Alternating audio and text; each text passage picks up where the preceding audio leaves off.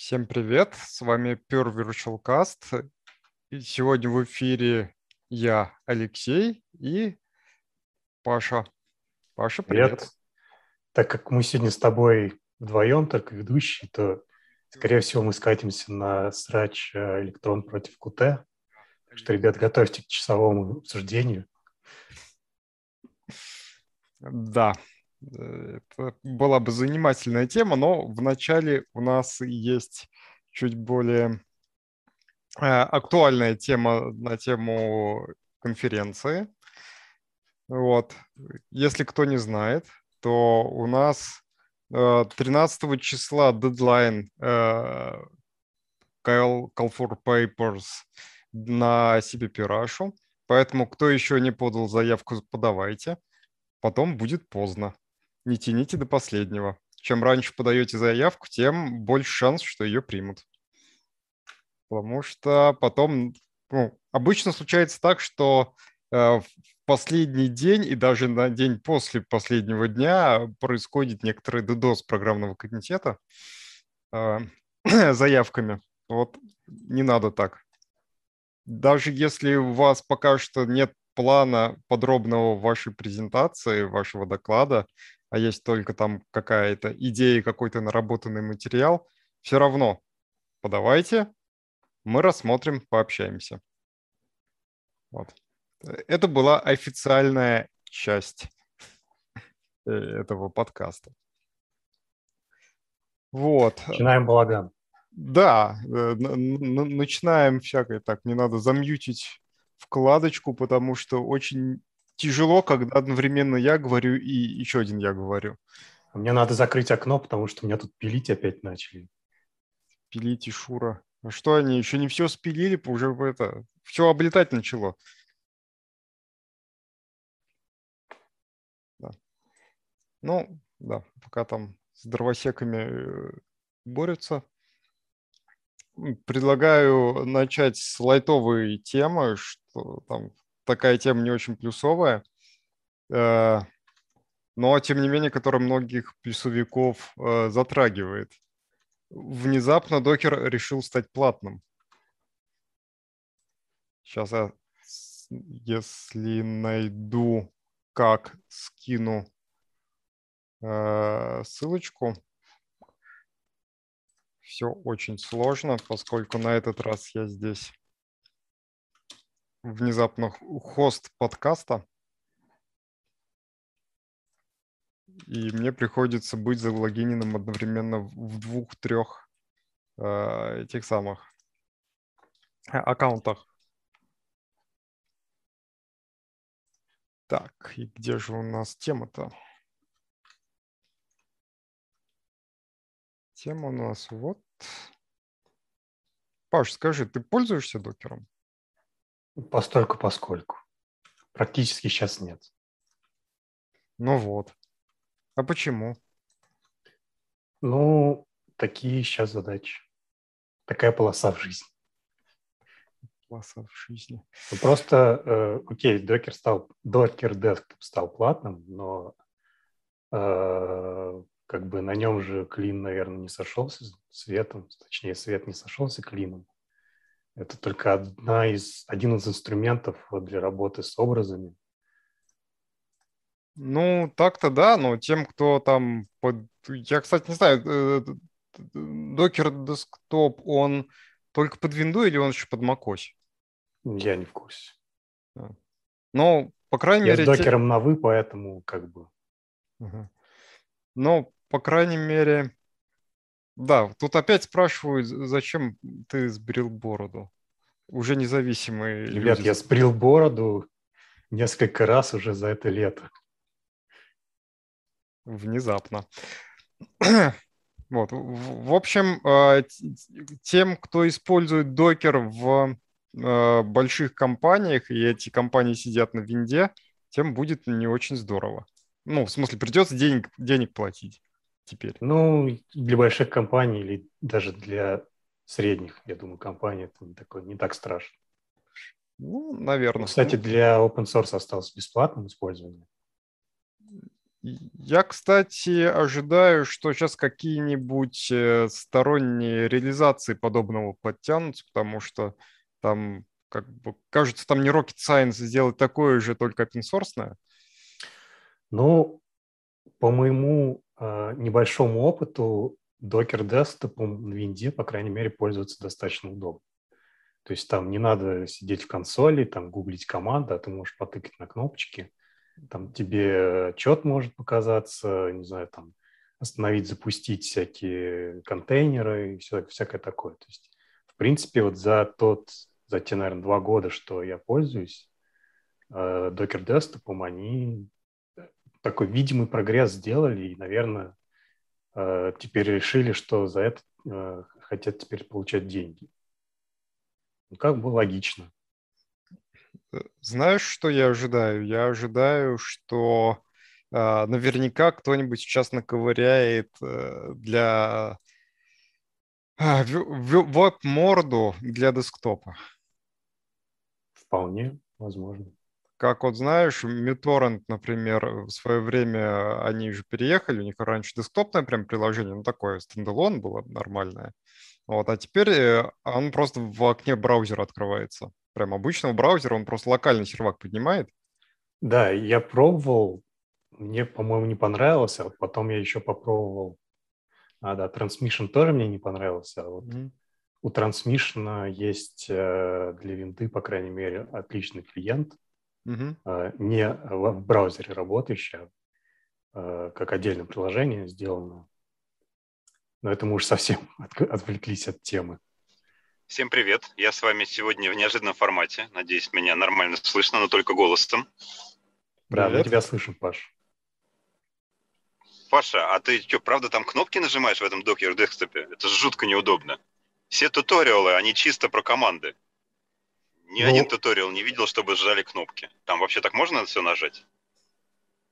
Э, э, как нажимание кнопок э, заключается в том, чтобы, например, посмотреть, э, чего у меня там пооткрыто, например, там порты какие открыты, какие отображения сделаны, файловой системы, и посмотреть там статистику, типа сколько памяти жрет, сколько процессора. И, в принципе, мое использование гуя э, Docker Desktop на этом заканчивается. Ну и там остановить... Короче, Docker PS и Docker Stat, все, да? Да, остановить, перезапустить конте э, контейнер и, в принципе, на этом закончить. Ну, настраивать там настройки они вытащили, тоже достаточно удобно сделано. Но я откровенно... Docker Compose никто не отменял. Да, но, но я, откровенно говоря, начал пользоваться докером исключительно под Linux в свое время. И я долго не понимал вообще, зачем докер десктоп нужен. И зачем тут мне еще какой-то гуй суют э, странный. Вот, как бы... Это же... То есть можно начать говорить, что типа вот вы там э, любители гуя э, Должны платить. Недостойны или наоборот, вы там любители консоли, не знаю, там э, нерды и так далее, но как бы каждому свое, я не вижу в этом проблемы совсем. Угу. Ну, в общем, я теперь надеюсь, что появится, я, я уверен, что появится несколько решений э, аналогичных от сторонних разработчиков, потому что раньше было оккупировано, собственно, теми кто докер делает, ну, типа, за, за, зачем еще, еще делать? А кто как использует, кстати, именно в плане C++? Вот у меня сейчас самый частый вариант использования такой. Мне надо что-то покомпилировать. У меня слабенький ноутбук, если честно, и когда шумит кулер, меня это все время достает. Я уже реально приноровился просто через докер-машин себе заказывать виртуалку, которая разворачивается, туда сразу накатывается контейнер, в котором у меня все компиляторы, все семейки и все зависимости стоят и просто заходишь, это Visual Studio Code, короче, подрубаем по SSH, и там 16 ядер, сколько нужно бегов оперативки, и ноут не шумит. Кто-нибудь так использует? Чтобы вот так вот, чтобы на сервер прям накатить. Да, да, просто запускаешь виртуалку в каком-нибудь облаке, там через сразу докер ставится, если докер машины использовать. Не, у меня по Там указываешь нужный тебе образ, ну, его единственное нужно заранее собрать и куда-нибудь закатать. А как? Не, у меня пока суровее, у меня я делаю все то же самое, только у себя на ноутбуке. Вот. Поднимал у себя на ноутбуке облако, чтобы туда подключиться? Ну, не, это было бы слишком сурово, хотя идеи, конечно, были. Вот, э, но нет, э, локально докер, э, причем все это на винде, когда надо что-нибудь под Linux, то да, заходишь, там интерактивно безобразничаешь. Вот. Хотя, вообще говоря, это немножко неправильное использование докера, потому что докер, он изначально-то делался для одноразовых запусков с убиением стейта последующего. Вот. Ну, я один раз и запускаю с вашим внутри, и все, мне больше ничего не нужно. А у тебя потом э, контейнер сохраняется, его надо удалять потом. Ну, в смысле, э, имеется в виду одноразовый, что это, во-первых... хожу, все удаляется.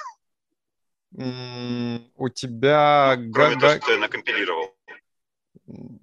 А точно удаляется, потому что это одна из распространенных ошибок. Ты запускаешь э, докер-контейнер из докер-имиджа, то есть он тебе создается, ты что-то в нем поделал, интерактивно или нет, неважно. Потом ты его погасил и думаешь, что все окей. Но нет, он на самом деле э, у тебя сохранился. И потом... У меня народ... привычка запускать с опцией remove. А, то есть, ну, когда тогда... останавливаешь э, внутренний процесс, он сразу удаляется. А, ну, ну тогда нормально, да. Вот. А, а то народ удивляется, куда все место делается там через, там, не знаю, полгода работы с докером. Ну вот. Ну, в общем, докер удобная штука. Надеюсь, это сильно его, значит, не подорвет в плане э, широты использования. Тут у нас в чате спрашивают, есть ли для Transmission э, клиент под Android. О, господи, ну, наверное, есть. Под transmission. Но я, я непроизвольно пошел гуглить, а если я пошел гуглить, значит, во-первых, я не знаю, во-вторых, это может нагуглить кто-нибудь еще. Да, ребят, организуйтесь с трансмишну, с опросами по трансмишну в чате сами, пожалуйста. Да.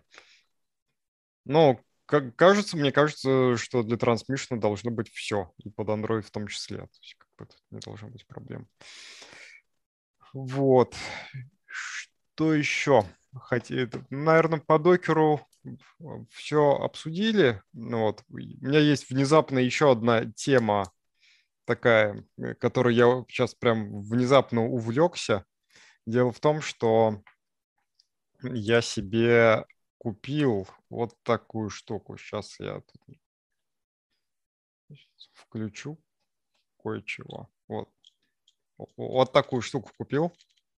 Это дистанционное управление, что ли? От телевизора? Почти. Э, э, это дозиметр, собственно. Что ты меряешь? Радиацию. Зачем? Любопытно. Но все началось с того, что я съездил в отпуск. Сейчас я хотел шумел. спросить, э, в каком месте ты меряешь, но потом передумал. А, про это тоже расскажу. А, ты на Ездил. Украину, что ли, ездил? В Припяти или куда? В Японию? Я ездил в свой родной город. Мой родной город – это город Саров, где придумали и сделали ядерную бомбу. Вот. А, в этом году город Саров был примечателен тем, что там вокруг его леса есть, э, Мордовский заповедник называется. Вот. И оно очень здорово горело. Вот. И появились у людей опасения, а не фонит ли то, что там нагорело, потому что там эксперимент проводится. И есть предположение, а вдруг там что-нибудь завалялось такое интересное в лесу. Вот. Поэтому я там набрал пробу, вот, приехал, ну, вернулся из Сарова в Москву, вот, купил э, вот этот дозиметр, а он интересен тем, что там не счетчик Гейгера, там э, сцинциллятор. То есть он, во-первых, чувствительней к гамме, во-вторых, гамма-излучению, во-вторых, он позволяет спектр, то есть он еще и спектроскоп до кучи. Вот. Можно, если что-нибудь фонит, можно понять, что это за изотоп. Вот. Ну, все оказалось скучно в том плане, что проба не фонит нифига, ничего интересного. Вот. Но тема любопытная. Хотел же опять спросить, как это тебе помогает в работе и карьере, но опять передумал. А я сейчас отвечу. А, из любопытного, что вот для вот этой вот фиговины, к сожалению, пока софт есть только для винды, он причем там такой немножко убогенький, и для андроида. А у меня как бы винда только по работе, а андроида нет вообще. У меня дома э, из своего исключительно яблоки и пингвины. Вот. А, но вот эта штука, она, да, нам умеет подключаться по USB. Вот здесь вот есть самый USB разъем к чему-либо. И по Bluetooth, по Bluetooth Low, э, low Energy. Вот. И я там скооперировал с, чувака, э, с чуваком с одним. Он пишет приложеньку для вытаскивания данных из него. И самое интересное, что это веб-приложение. То есть э, Google Chrome сейчас ум, умеет в, в, сам, у него есть доступ к USB. Но это проприетарная API или это RFC и все такое? Но ты имеешь в виду проприетарное, э, ну, и там у них есть proposal для этого в стандарте вебовском, и он умеет Bluetooth Low Energy. То есть у нас теперь э, приложеньки, которые в браузере бегают, могут использовать USB и Bluetooth. Что, неужели наконец-то печатать из Google Chrome будет просто? Ну, я не знаю, там насколько будет не, просто. Вряд ли. да, то есть да. Боль и страдания все равно нам обеспечены, потому что индустрия такая. вот. Но я прям удивился, и прям работает. Я уже этим пользовался, то есть э, по шнурку подключаешься, там спектр рисуется, рисуется текущая доза, там все дела. Так, сейчас это... О, все, заткнулся. ну вот. Из интересного... Кстати, угу. О приложениях в Chrome, извини, что перебиваю. Давай. Microsoft вроде бы вот на днях э, открыла то ли бета, то ли уже как бы бо, э, боевой как бы э, доступ к э, Visual Studio Code э, в браузере. Mm-hmm. Visual Studio Code. А у них же это и так было, какая-то часть, он как-то, как-то назывался отдельно этот проект, что я даже его уже использовал с год назад. То есть тот, что Visual Code, вот его мордочка, да, там редактор и так далее, он у них прям отдельно есть, и народ прям в, брау, в свои сайтики встраивает там, где редактор нужен. И там все ходки работают, это все.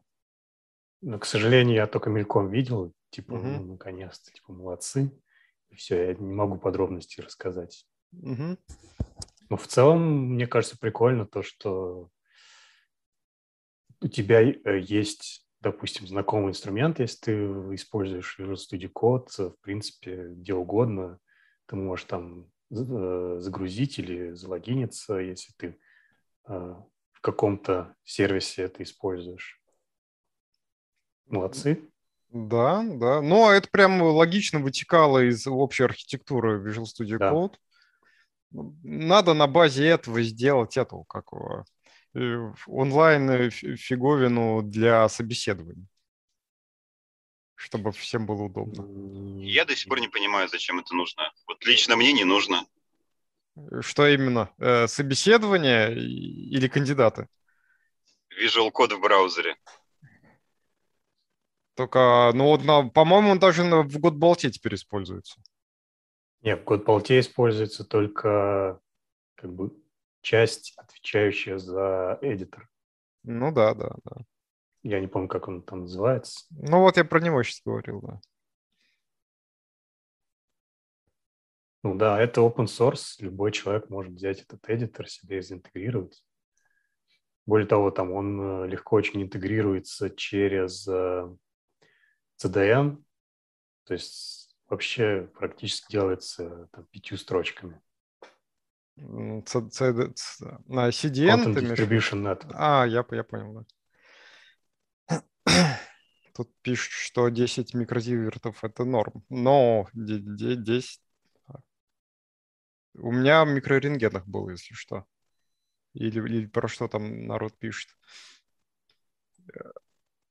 Если вернуться немножко к дозиметрии, я прогулялся по набережным, а, местами до 100 микрорентген в час было. Вот, ну, при обычном фоне 10. Это гранит фонит. Вот. Там в хамовник по набережной прогулялся. Ух. Там сигнализация срабатывает регулярно, там за 40 зашкаливает, а, ну, как бы не зашкаливает, а превышает, он начинает орать. Вот. Переезжай оттуда. Переезжай оттуда. А я, а я там не живу, я туда только иногда гулять хожу. У меня-то дома хорошо. У меня... Учить дозу, что говорится. Ну, взбодрить как-то организм, там, то есть погулять, взбодрить, э, спектр накопить. Хорошо. Вот. Ну, в общем, я прям это, прям браузер становится такой неплохой операционной системой, куда можно он же давно является, по сути, операционной системой. Ну, ну, как средой выполнения приложений, так сказать. Операционная среда, да, по-моему, ее так называть правильно. А, но теперь, видишь, в этой операционной среде, в этой операционной системе USB наконец завезли и Bluetooth завезли. Это большой прогресс. Вот. Вот. Там, то есть ты говоришь, завезли его, завезли как, то есть есть э, рекомендации или там хотя бы черновик? Или есть это черновик. просто... А? И есть черновик для стандарта. На, и ну, реализовано окей, значит... пока только в Chrome, к сожалению. Ну вот это значит завезли, но как бы со звездочкой, что типа ты не можешь использовать это где угодно. Да, не довезли немножко, но если ты вдруг делаешь э, десктоп приложение на базе Chromium, на базе электрона, то как бы все, карты в руки, ты теперь можешь в этом, делать. В этом плане, да, согласен. Да. Там Это еще, один, еще одна галочка за электрон. Да, я не люблю электрон, но что же делать? Вот. Я тоже не любил электрон, но потом изменил свое мнение. Это, между прочим, в каком-то смысле атака на шарпистов, потому что они до сих пор довольно мощные позиции в винде имеют э, на тему десктопных приложений, там для какого-нибудь прибора мордочку сделать, еще чего-нибудь. Вот. А с учетом того, что теперь тут по USB, ну, извиняюсь, через USB теперь можно микроконтроллеры прошивать из браузера, прям никуда не выходя. Вот. Можно, не знаю, там управлять всякими девайсами, там данные пересылать и там драйвера никакие особо ставить не придется. Ну, в общем, это довольно большие перспективы открываются. В том плане, что это делает проще э, для большего числа людей реализовать там вот эти такие вещи, то это однозначно плюс, я думаю. Да, да. То есть, когда у тебя есть выбор, э, то это однозначно хорошо. Ну и браузеры, они просто бьют практически всех в плане, ну, все другие варианты распространения приложений. Потому что зайти куда-то на страничку, там, вбить URL, нажать Enter намного проще, чем что-то устанавливать. И потом следить, там, что он там, обна... чтобы он там обновилось вовремя, там, чтобы его там вирус не сожрал, что-нибудь такое. Вот. В общем, я удивлен и удивлен, что Bluetooth появился. Правда, Bluetooth пока не заработал в моем конкретном случае. Но будем разбираться. Это ты, Леша, все к тому, что пора уже нормально учиться писать на C++ под браузеры через всякие васмы, WebAssembly и прочее? Ну, конечно. Не на JavaScript и... мы же это будем все писать. Не, не на JavaScript, На TypeScript, конечно. но э, явно нужен какой-то мостик между TypeScript и плюсами. Вот. Я на- на- надеюсь, что в эту сторону исследования какие-нибудь проведут, потому что между э, типизированным, э, строго типи, статически типизированным языком и другим статически типи, типизированным языком намного лучше мосты наводить, чем между динамически типизированным и статически типизированным. Ну там, то есть, опять же, если говорить о WebAssembly, то там все э, не идеально, так скажем, но жить вполне себе можно. Ну, там с многопоточкой до сих пор проблема, потому что оно там через эти бэкграунд-воркеры эмулируется. Над этим вроде бы работать, там э, в WebAssembly есть предложение, по крайней мере. Угу. Ну, в общем, надо, надо, наконец, пощупать WebAssembly хорошенько. Кажется, оно уже достаточно зрелое, а браузер уже очень интересная среда для исполнения приложений становится. Кстати, у нас же на C++ Russia будет доклад про WebAssembly, если я не ошибаюсь. Э, ну, вроде бы да, да. И там, по-моему, как раз будет про скрещивание, про построение да, интерфейсов. со слом. Да, да. WASM и TypeScript, в смысле C++ и TypeScript, по-моему. Себастьян Теофил, я не знаю, правильно ли я произношу его имя, расскажет нам про TypeScript, который должен будет упростить скрещивание WebAssembly и JavaScript и TypeScript. Угу. Ну, в общем, да, будет э, что посмотреть и что применить. А вот ты, Паша, кстати, с WebAssembly как-то знаком? На уровне Hello World, э, но вот, да, одно из того, что меня останавливало, это то, что там до сих пор не разобрались, по нормально с многопоточкой. Если я правильно помню, в браузере на JavaScript нет э, такого прям исходного понятия э, потоков, по крайней мере, операционной системы. У меня такое чувство, что они могут повторить этот, историю Python, у которого многопоточка есть, но там до сих пор свои интересные элементы с общим глобальным локом, даже в случае многопоточной работы. У меня, у меня есть такое боязнь, что они могут повторить этот же путь. Ну, по крайней мере, в JavaScript там просто есть воркеры, это типа песочницы, которые живут на, на отдельных потоках. Я могу сейчас наврать сильно, потому что я не эксперт в JavaScript. Но это но больше похоже бы...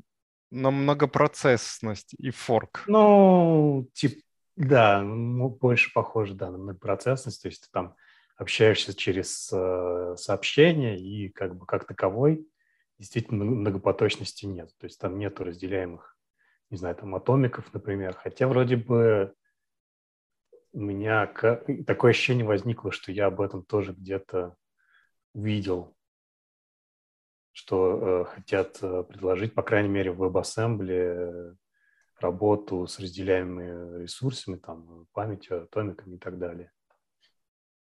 Посмотрим. С другой стороны, может, это и хорошо. Нет разделяемой памяти, нет проблем. Ну, я бы сказал, опять же, это зависит, потому что задачи есть разные. Есть задачи, которые начнут тормозить, если ты их э, начнешь запускать в песочницах и будешь общаться через сообщения. Ну, ну, вообще задач не так много, которые прям в многопоточке сильно лучше, чем э, многопроцессные. И при этом, которые не могут а, быть ускорены на GPU условно. На GPU, кстати, в браузере тоже люди делают вычисления достаточно успешно. Ну, Опять же, я не эксперт, я видел статьи просто. Ну, в общем... Что, электрон? Перспективная операционка, будем посмотреть. Будем портировать под нее приложение. Там, не знаю. Так, а там по-прежнему будет та же самая проблема, что под Chrome надо писать так, под Safari так, под Edge по-другому? Или это хоть как-то должно быть более-менее переносимо? А, как Java бу- все время обещала. Будет очень просто, э, я так думаю. Будем писать только под Chrome. Есть еще в винде, по крайней мере, WebView 2, который, по сути, тот же Chrome. Так что, по крайней мере, есть вариа- некоторые варианты. То есть ты можешь э, все тащить с собой, а можешь использовать э, компоненты, которые уже встроены в Windows. И, ну, то есть, по сути, тот же Chrome, но встроенный в Windows. И он другой версии, которая ну, непонятно это... как обновляется. Ну, почему понятно, через Windows Update вестимо. Ну, ну, то есть непонятно как. Понятно, как это как э, Google скажет, так и должно быть. Ну, когда тебе важно иметь какую-то конкретную версию, у тебя есть выбор тащить все с собой. Угу. Но вообще у WebAsm, насколько понимаю, там немножко меньше все-таки зоопарк, чем у всей этой вебной э, штуковины. Ну, опять же, насколько я знаю, WASM сейчас, по крайней мере, еще достаточно простой. Угу. Простая система, то есть там еще не накрутили а, столько, сколько накручено, хотя бы если по API смотреть, то есть в в ASM, по сути, не выставлено никаких API. То есть, если ты хочешь использовать API, тебе нужно э, пробрасывать практически вручную из JavaScript в WASM. Э, и получается, что WASM сейчас, то, что мы имеем в браузерах, достаточно простая система, и э, поэтому все, в принципе, ее в полной мере реализуют. Ну да. Ну, там, насколько понимаю, и особо не планируется прям э, нативные какие-то возможности туда прокидывать. Там просто улучшают сам вот этот бридж между... Я вот с этого момента как бы плохо э, знаю э, эту внутреннюю кухню. Сколько я знаю, там есть инициатива так называемая ВАСИ. Это эм, WebAssembly, Application System Interface или как-то так. То есть э, есть инициатива, э, некая, некий набор опишек, нужный для написания приложений, стандартизировать и э, в каждой реализации выставлять. То есть что-то типа CAP, только творчески переработанная для работы в системах WebAssembly. Mm-hmm. Что я не знаю, эм, какой у них сейчас прогресс, но, наверное, когда они завершат и все э, среды выполнения реализуют, то можно будет писать вполне себе переносимо. Кстати, там же хотели а, еще в WebAsm добавить какую-то поддержку для сборщика мусора. Хотели, да, чтобы... Ну, э, я для зрителей расскажу. То есть в JavaScript у нас э, есть э, сборщик мусора, и вы, когда создаете объект, то вы потом можете просто перестать о нем заботиться, и сборщик мусора о нем позаботится, когда на него перестанут ссылаться другие объекты, и э, его можно будет освободить. WebAssembly – это просто, э, скажем так, кусочек памяти плюс э, некий код, который с этим кусочком памяти работает. И эта как бы система, она ничего не знает ни про JavaScript, ни про сборщик мусора, и поэтому сейчас эм, не очень удобно не очень удобная интероперабельность между JavaScript и WebAssembly в том э, числе в том плане, что нельзя в WebAssembly создать объект, отдать его JavaScript и перестать о нем заботиться. Если ты в WebAssembly выделил какой-то объект, и вся эта система у тебя живая, то чтобы этот объект э, освободить, то есть его ресурс освободить, тебе надо вручную там что-то позвать, а, и тогда ресурсы его освободятся. Угу. Ну и вообще там думали на тему сделать WebAsm более сказать, friendly для языков, у которых, ну, которые предполагаются, что будут использоваться со сборщиком мусора. Да, в том числе, да, по этой причине, да. Там, типа, там, всех там, там Python хотим, Gosh То есть хотим, не только, не только C++ компилировать в WebAssembly, но и, а, ну, не знаю, появился вот, например, сейчас а, assembly script, я не знаю точно, как он работает, но это примерно что-то среднее между... Наверное, это какое-то подмножество JavaScript или э, нечто похожее на Asm.js, возможно. Э, э, и, э, например, его уже можно в WebAssembly э, компилировать. Но возникают проблемы, когда нужно какой-то язык, типа, например, не знаю, C-Sharp Теоретически же можно было бы его скомпилировать в WebAssembly, но так как э, WebAssembly сейчас не поддерживает сборку мусора, то а, по сути, C-Sharp, наверное, близко к невозможному сейчас компилировать в WebAssembly.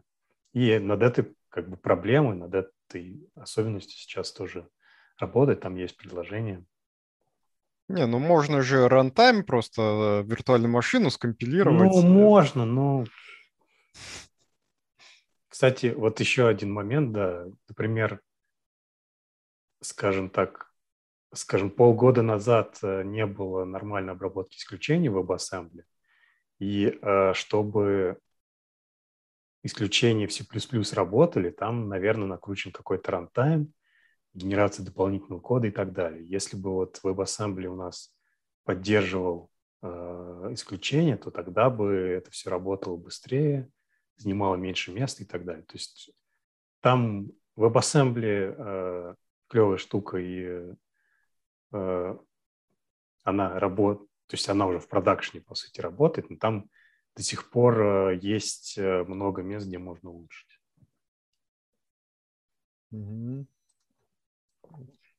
Я не понимаю, что спрашивают нас зрители.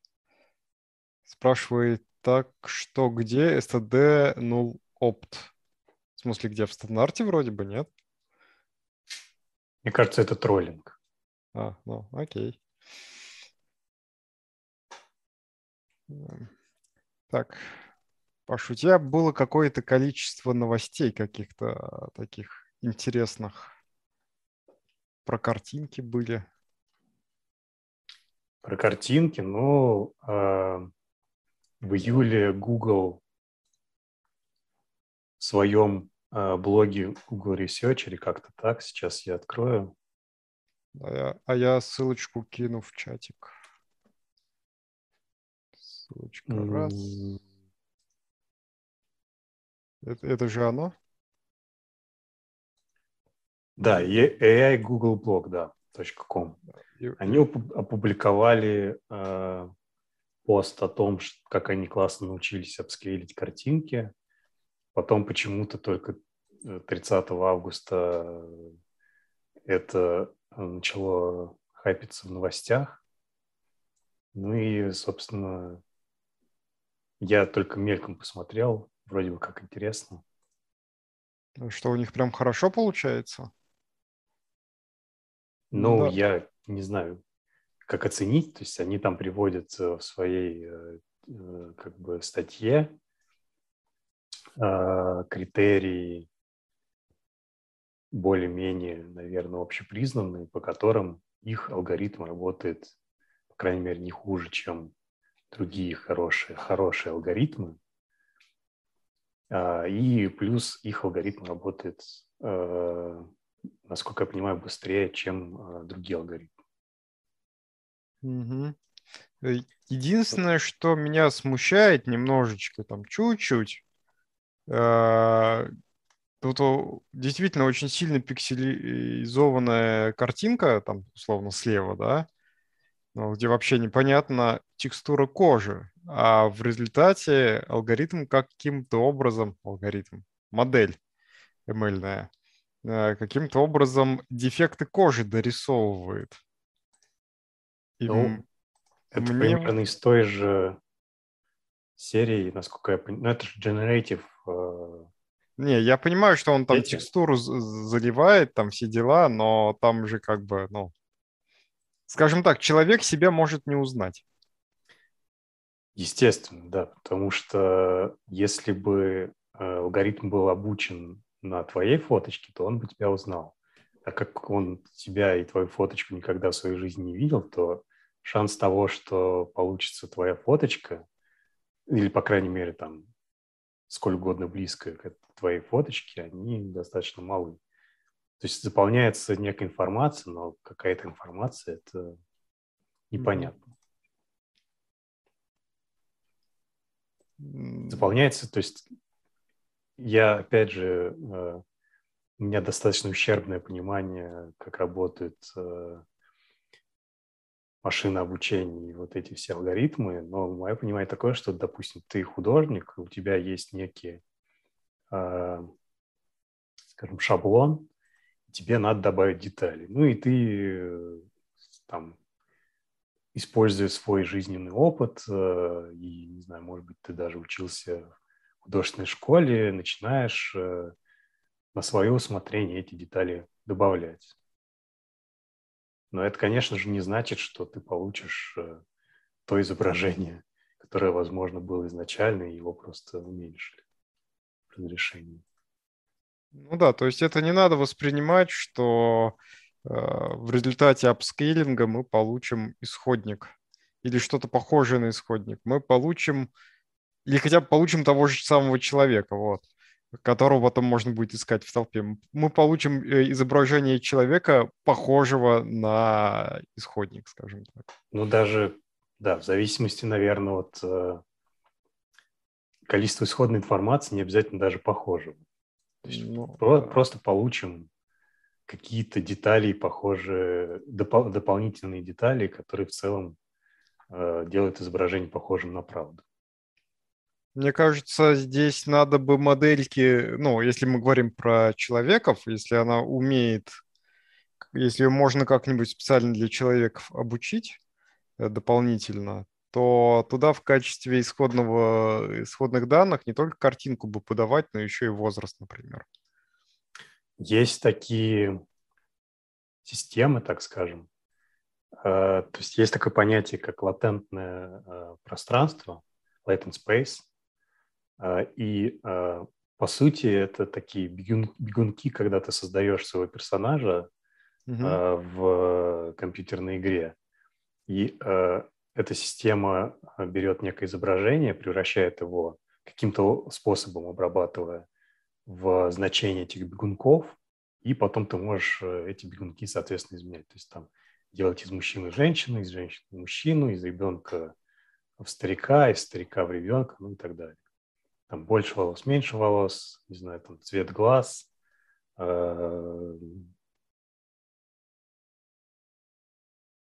Пиратом можно сделать, не знаю.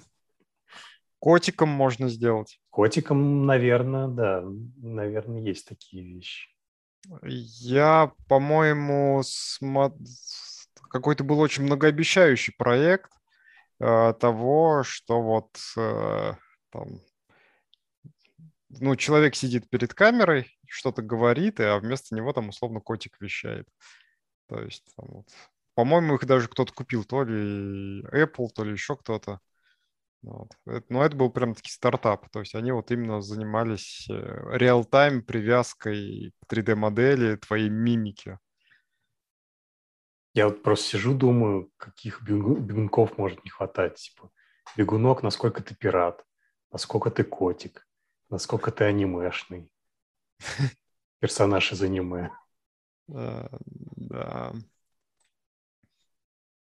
Сколько у тебя глаз?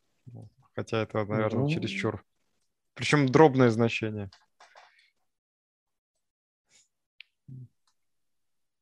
Да. Не, ну там уже там, как, знаешь, как во всяких играх, когда персонаж создаешь, там же куча возможностей по кастомизации. Так и здесь. Или можно даже, знаешь, сделать э, такую штуку, что ты прям текстом пишешь описание своего персонажа предысторию, оно тебе, значит, это... Такое же есть. А, есть, да? Ну, не предысторию, а ты пишешь там, что вот, значит, есть исходная фоточка, а ты пишешь «хочу», значит, э, пираты из аниме. Угу. Сделай мне пираты из аниме. Но я-то скорее даже говорил, знаешь, там, не знаю, ты какой-нибудь там что такое ДНД, знаешь? Dragons and Dungeons. Вот, да, там наоборот. Же... Ну, Dungeons and Dragons, э, неважно. Не, вот, и ты же там придумываешь предысторию какую-то для своего персонажа. И его там, значит, скиллы и обилки. Короче, чарник э, заполняешь. Вот. А, и вот по этому чарнику можно было бы генерировать изображение. Плюс твоя фотка. Звучит как э, интересный проект. Да. То есть там же и, и возраст, и силы, и ловкость, ну там как бы все есть, и предыстория есть, и там какой там гоблином ты или троллем там играешь и так далее. И вот на базе всего этого можно было бы делать прямо вот фотореалистичную модельку.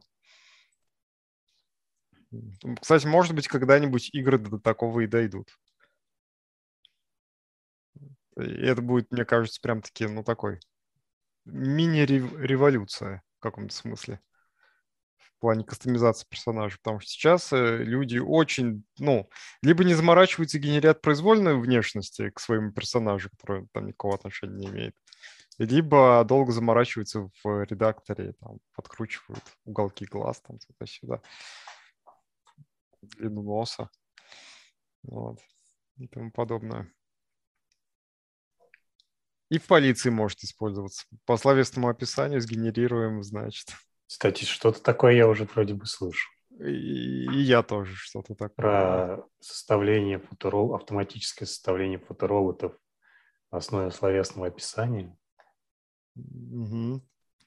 А если есть еще и какие-то, хоть какие-то изображения с камер видеонаблюдения, которые теперь вообще везде, то мне кажется, там мы уже на пороге того, что по такой минимальной э, рассеянной информации можно очень точно будет восстановить э, там, внешность. Мне кажется, человека. мы уже там.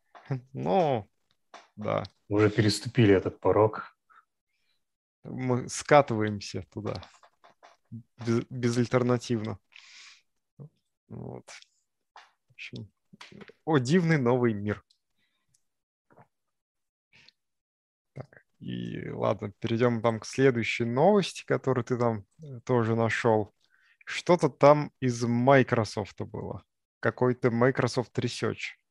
А, да, Microsoft. Я тоже, опять же, по сути, прочитал твит, э, где э, обобщили то, что сделали систему э, фазинга гипервизора, то есть, по сути, систему фазинга виртуального процессора.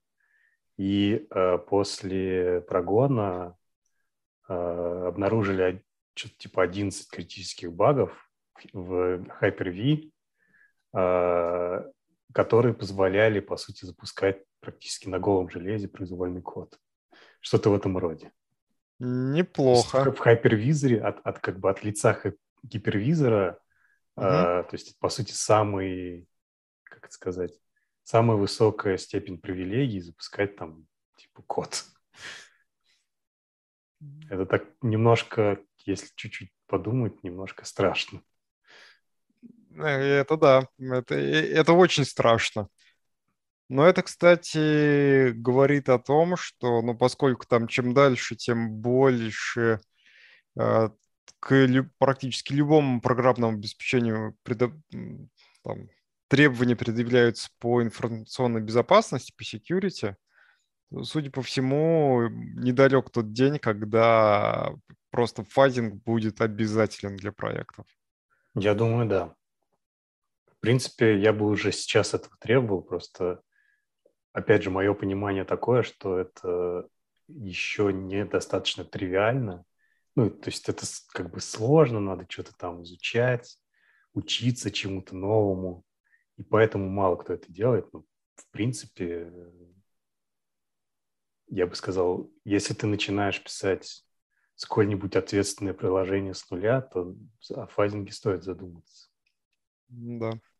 И, кстати, я думаю, там при попытке внедрения ну, там, подходов фазинга будут какие-то ну, не будет понятно, кто должен это делать. Это должны тестировщики SQA делать или же разработчики. У нас же DevSecOps. Да, это продвигается там, и в индустрии, и там конкретно в нашей компании. Вероятно, должны быть какие-то типа специальные гибридные команды. Разработчика-тестировщики, тестировщик-разработчики, которые бы этим занимались приходили бы разработчики, говорили, что а, вы типа ленивые, э, неумные люди. Вот у вас какие, какой код плохой. Ну, на самом деле, фазинг, наверное, возможен на разных уровнях. То есть можно же и тесты как-то более-менее рандомно такие высокоуровневые генерировать. И, ну и вообще SQA, они, по идее, вот в степи, особенно там высокоскилловые автоматизаторы, они должны как бы образ мысли у них должен быть подходящий. Вот о чем я хотел сказать. С другой стороны, разработчики там свои какие-то алгоритмы или там кусочки кода, э, в которые, куда фазинг не так просто воткнуть, и там должны какие-то адаптеры, по крайней мере, для него написать, чтобы там фазинг стал возможен. Ну да, в целом да. То есть надо сделать такой код, чтобы его можно было тестировать. Это как бы давно известный, давно известный принцип. Так что скоро все будем заниматься фазингом. Тем более, что инструментарий потихонечку пилится. Там и есть какие-то э, там поддержка и там в кланге условно, и библиотеки есть внешние, там для разного уровня фазинга. Вот. Там помнится, у, на, по-моему, у Haskell была тоже библиотечка для фазинга. Про поддержку со стороны компилятора ты имеешь в виду, что это типа получается фазинг не черного ящика, а фазинг белого ящика? Ну, полупрозрачно. Он по бранчам смотрит, да. То есть он э, не просто э, вход-выход, он еще и смотрит по каким бранчам и старается поменять таким образом, чтобы mm-hmm. вот он пошел туда, куда еще не ходил. То есть он там, там немножечко читерит, подглядывает. Не, ну почему читерит? Это же наоборот э, более интеллектуальный подход. Когда, mm-hmm. То есть ты, у тебя не черный ящик, а так называемый белый ящик, когда ты знаешь, что внутри, и можешь там угу. э, входы-выходы, точнее, входы поменять так, чтобы получить предполагаемый нужный выход. Ну, проверить. Да, то есть, по идее, это должно сильно ускорять э, нахождение там уязвимости и всякой прочей гадости. Вот. Прям значительно. Будет ли Кстати, у нас как... Да. Насколько я знаю, фазингом просто дофига находится уязвимости. Причем таких уязвимостей, которые потом можно превратить в эксплойт. Угу. И, то есть они находятся... Я могу э, очень э, нагло врать, но там просто подавляющее большинство таких уязвимостей находится фазингом. Да, причем, э, ну, как бы такой же немножко набивший оскомину пример, что даже полное покрытие тестами, полный coverage э, и по строчкам, и по бранчам не дает тебе уверенности. То есть в SQLite, где как раз покрыто все и по бранчам тоже, вот там фазингом нашли несколько уязвимостей, когда Google там, mm. ну... Я слышал, что нашли, но не, не знал, что фазингом. Фазингом нашли, да. Понятно. В общем, это довольно ну, и такой важный пример того, что э, от фазинга отмахиваться не стоит. Там типа, а, у нас хорошо тестами все покрыто, у нас все хорошо, на продакшене никаких инцидентов не происходит, все зашибись. Нет. Вот у меня такой наброс, что, э, допустим, тебе говорят покрыть, то есть э, почему-то в, в головах у людей хорошее покрытие тестами ассоциируется, то есть как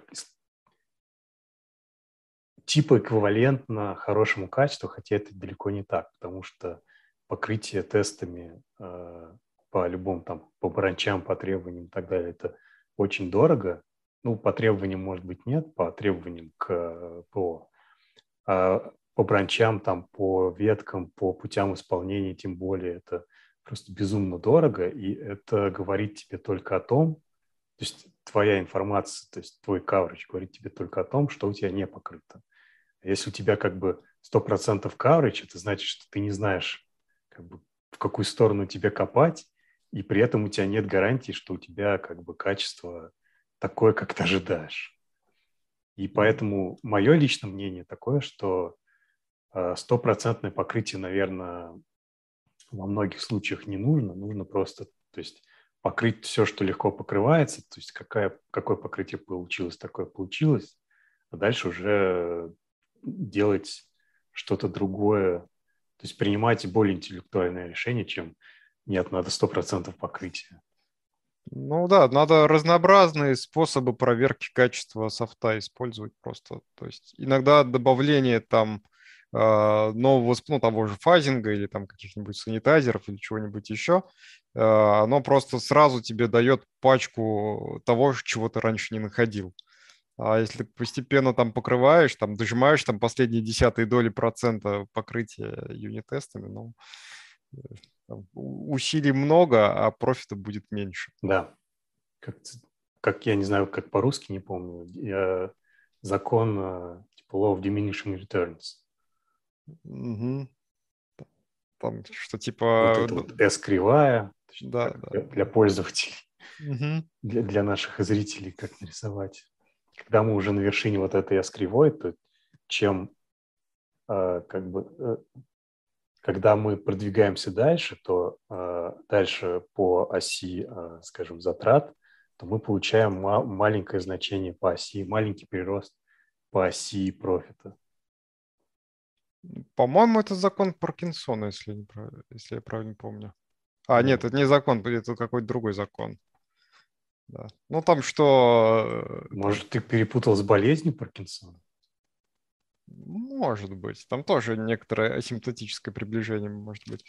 Но, но это тот закон, что там типа 20% усилий дает 80% результата. Закон Паретта. Паретта, да, точно. Это, кстати, очень хорошее юристическое правило. То есть 20% из всех твоих тестов, если ты покроешь там, не знаю, 20% э, самого стрёмного кода, так скажем, то это тебе обеспечит 80% качества. Примерно так. Угу. Ну, и, соответственно, если мы эти там 20% усилий там разными э, тулами наберем и подходами, то это суммарно даст. Да, это все перекроется, у тебя, по сути, будет да. несколько раз покрыто все. Угу. В общем, надо творческий подход применять. Ну, я бы сказал интеллектуальный. Ну, интеллектуальный, да. Наверное, интеллектуальный подразумевает творческий, потому что Э, решение многих задач требует творческого подхода, то есть нестандартного. Нету методичек э, для решения некоторых задач. Приходится как-то проявлять себя творчески, так скажем. Так, ладно, мне кажется, мы все новости обсудили. Я не знаю, у тебя есть какие-нибудь еще темы? Если Ты нет, хочешь закругляться или что? Да, я думаю за за закруглиться. А, ну вот я просто открыл и смотрел, какие у нас угу. там были новости в списке, и нашел еще одну новость угу. о том, что Intel отказывается от своего компилятора, опять же, насколько я понял. Да. И да, переходит есть. на LLVM. Да. По-моему, прям таки на кланк переходит, они, по-моему, даже фронтенд свой выкинут. Я, опять же, прочитал по диагонали, но мое понимание такое, что они э, возьмут, будет, будут пользоваться фронтендом, по сути, кленгом, кленговским, и э, будут допиливать для себя свой бэкэнд. Э, э, и это, наверное, хорошо в том плане, что они что-то будут э, отдавать обратно в комьюнити, то есть э, свои изменения вносить в LLVM, э, и от этого мы только выиграем с вами. Mm-hmm. Ну, я надеюсь, что да, но посмотрим, как оно будет. Ну, я объясню, почему я сомневаюсь. Я вообще всегда настороженно отношусь к тому, когда разнообразие в чем-либо начинает падать. То есть если у нас условно э, для, для C++ останется только один какой-нибудь правоверный компилятор под разными вывесками, но это будет практически означать, что нам стандарт, например, больше не нужен. Потому что у нас одна референсная реализация и как бы и все. Вот она и есть стандарт. А, ну, я с тобой частично согласен, потому что есть как бы, да, там три популя... самые популярные компиляторы. Это там Microsoft, э, Clang и GCC. Есть еще всякие, блин, вот вылетело из головы.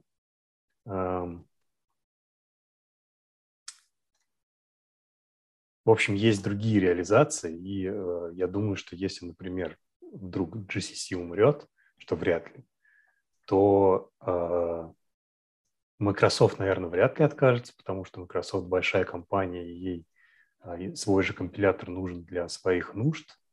То есть там писать Windows, не знаю, там Office, что там еще, Azure. И э, может быть, скорее всего, появится, а вот, кстати, у Apple тоже еще свой, своя ветка. Ну, ну да, да. Но они, собственно, а, чуть ли не основные, кто в начале Clang разрабатывал. Ну да, то есть они там, по-моему, взяли под крыло LLVM проект угу. а, именно для а, реализации Objective-C, угу. для улучшения реализации Objective-C.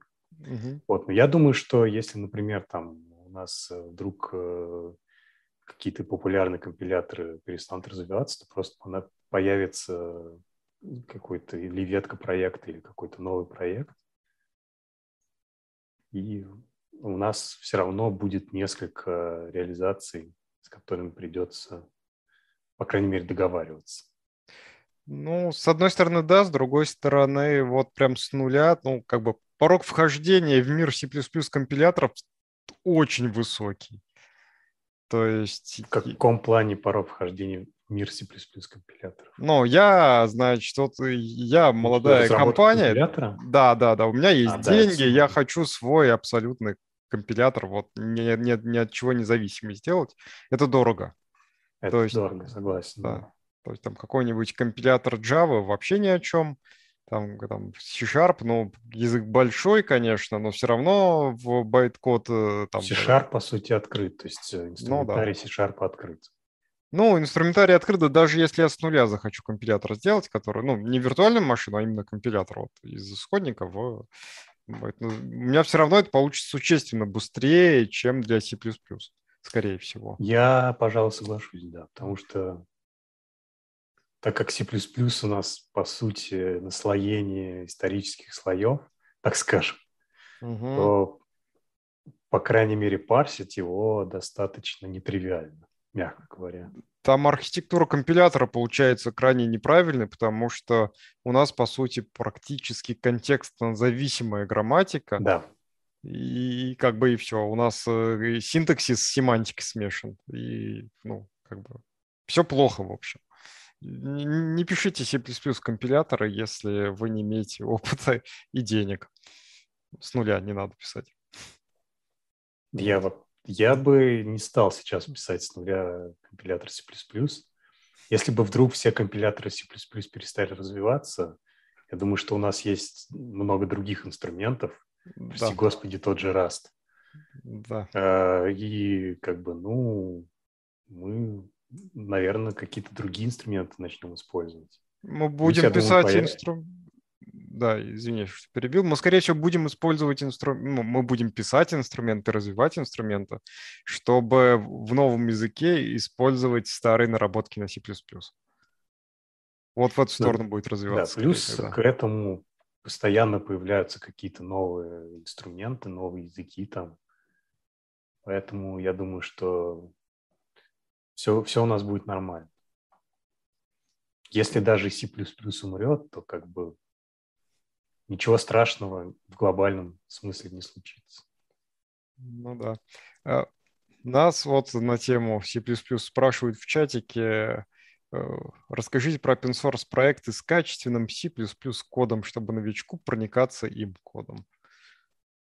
Ты знаешь какие-нибудь хорошие... Можешь? Я, не, я, я знаю, только я не уверен, стоит ли туда новичку смотреть. Э, можно ClickHouse посмотреть, например. По. Я, я, скажем так, мало... Я, я смотрю на open source проекты только там, если мне нужно в чем-то разобраться или там, ну, в частности, там проблема какая-то есть, мне нужно понять, э, что с этим делать или, может быть, как починить. И я особо не смотрю там, как что где написано, и я бы посоветовал, может быть, э, то есть я не могу посоветовать open source проектом, я бы посоветовал найти э, такую работу, где бы э, тебе э, э, тебе это позволило бы получить опыт разработки. Ну и, конечно же, читать там статьи, может быть, блоги какие-то, смотреть там видосики с конференции. Есть э, классные книжки, хотя и устаревшие по кодинг-стайлу, там Майерса, как они называются, Effective C++, такого рода книжки. Ну, я ClickHouse посоветовал по двум причинам. Во-первых, там ну, код э, довольно, как бы сказать, но он там непростой, он там заточен под производительность, но при этом там немножко думали еще и о том, чтобы его можно было как-то там, не знаю, э, писать еще, вот, и читать. А и ClickHouse замечательно тем, что э, там как бы главный по ClickHouse Алексей Миловидов, и у него довольно много докладов, где он разные кусочки алгоритмы ClickHouse а рассказывает в очень классной манере. То есть легко усвояемой, скажем так, манере. Поэтому можно прям брать его какие-нибудь выступления и потом э, эти кусочки кода попытаться найти и посмотреть, как они в реальности там существуют вообще в этом коде. Вот, то есть... Я бы вот тогда такой совет дал, что если вы хотите смотреть на open source, то посмотрите а, на как можно большее количество кода ну, из разных проектов.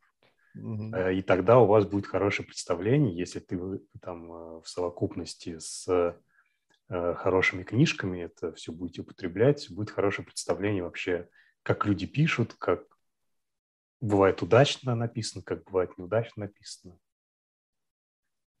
Ну и да, и главный, конечно, совет там не увлекаться сильно чтением, надо все-таки писать самому. Ну да. Поэтому я говорю, что найдите, если вы хотите, скажем так, прокачаться как разработчик, то, наверное, лучше всего это будет сделать, э, найдя работу, где это будет тебе позволено сделать. Да. Потому что читать можно бесконечно долго, а как бы опыта от этого, в принципе, не прибавится. И разработчикам от этого сильно и лучше не станешь. Я не знаю, говорят э, военных такое выражение «embrace the suck». То есть готовьтесь э, к тому, что ваш код будет плохим, и готовьтесь э, учиться у своих товарищей старших, наверное, у ваших коллег, которые будут ревьюить ваш код и говорить, какой он плохой, спрашивайте, почему именно плохой, как нужно сделать правильно.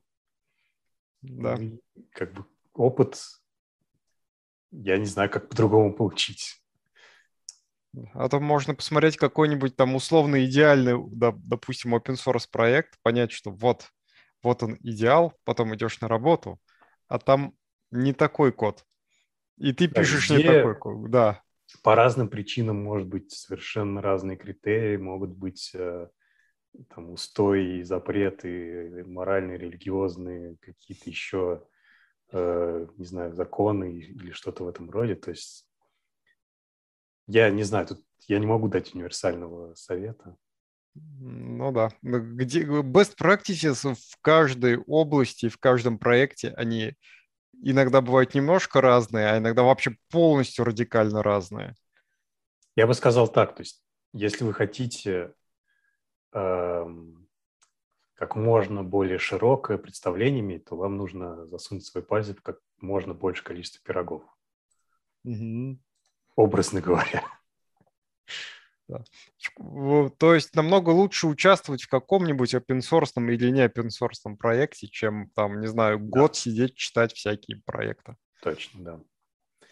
Даже если этот опыт будет не очень хорошим, то э, когда вы перейдете в другой проект, то у вас уже будет какое-то представление, можно будет сравнить, можно будет уже понять, что вот там на самом деле было не так хорошо, а вот здесь вот лучше или наоборот здесь э, не так хорошо, как было, лучше свалить обратно, например. Угу. Так, ну что, на этой мажорной ноте завершимся. А то мне да. сбегать потихонечку начинает быть пора. Так, ладно, дорогие зрители. До следующих встреч. Пока-пока. Всем пока.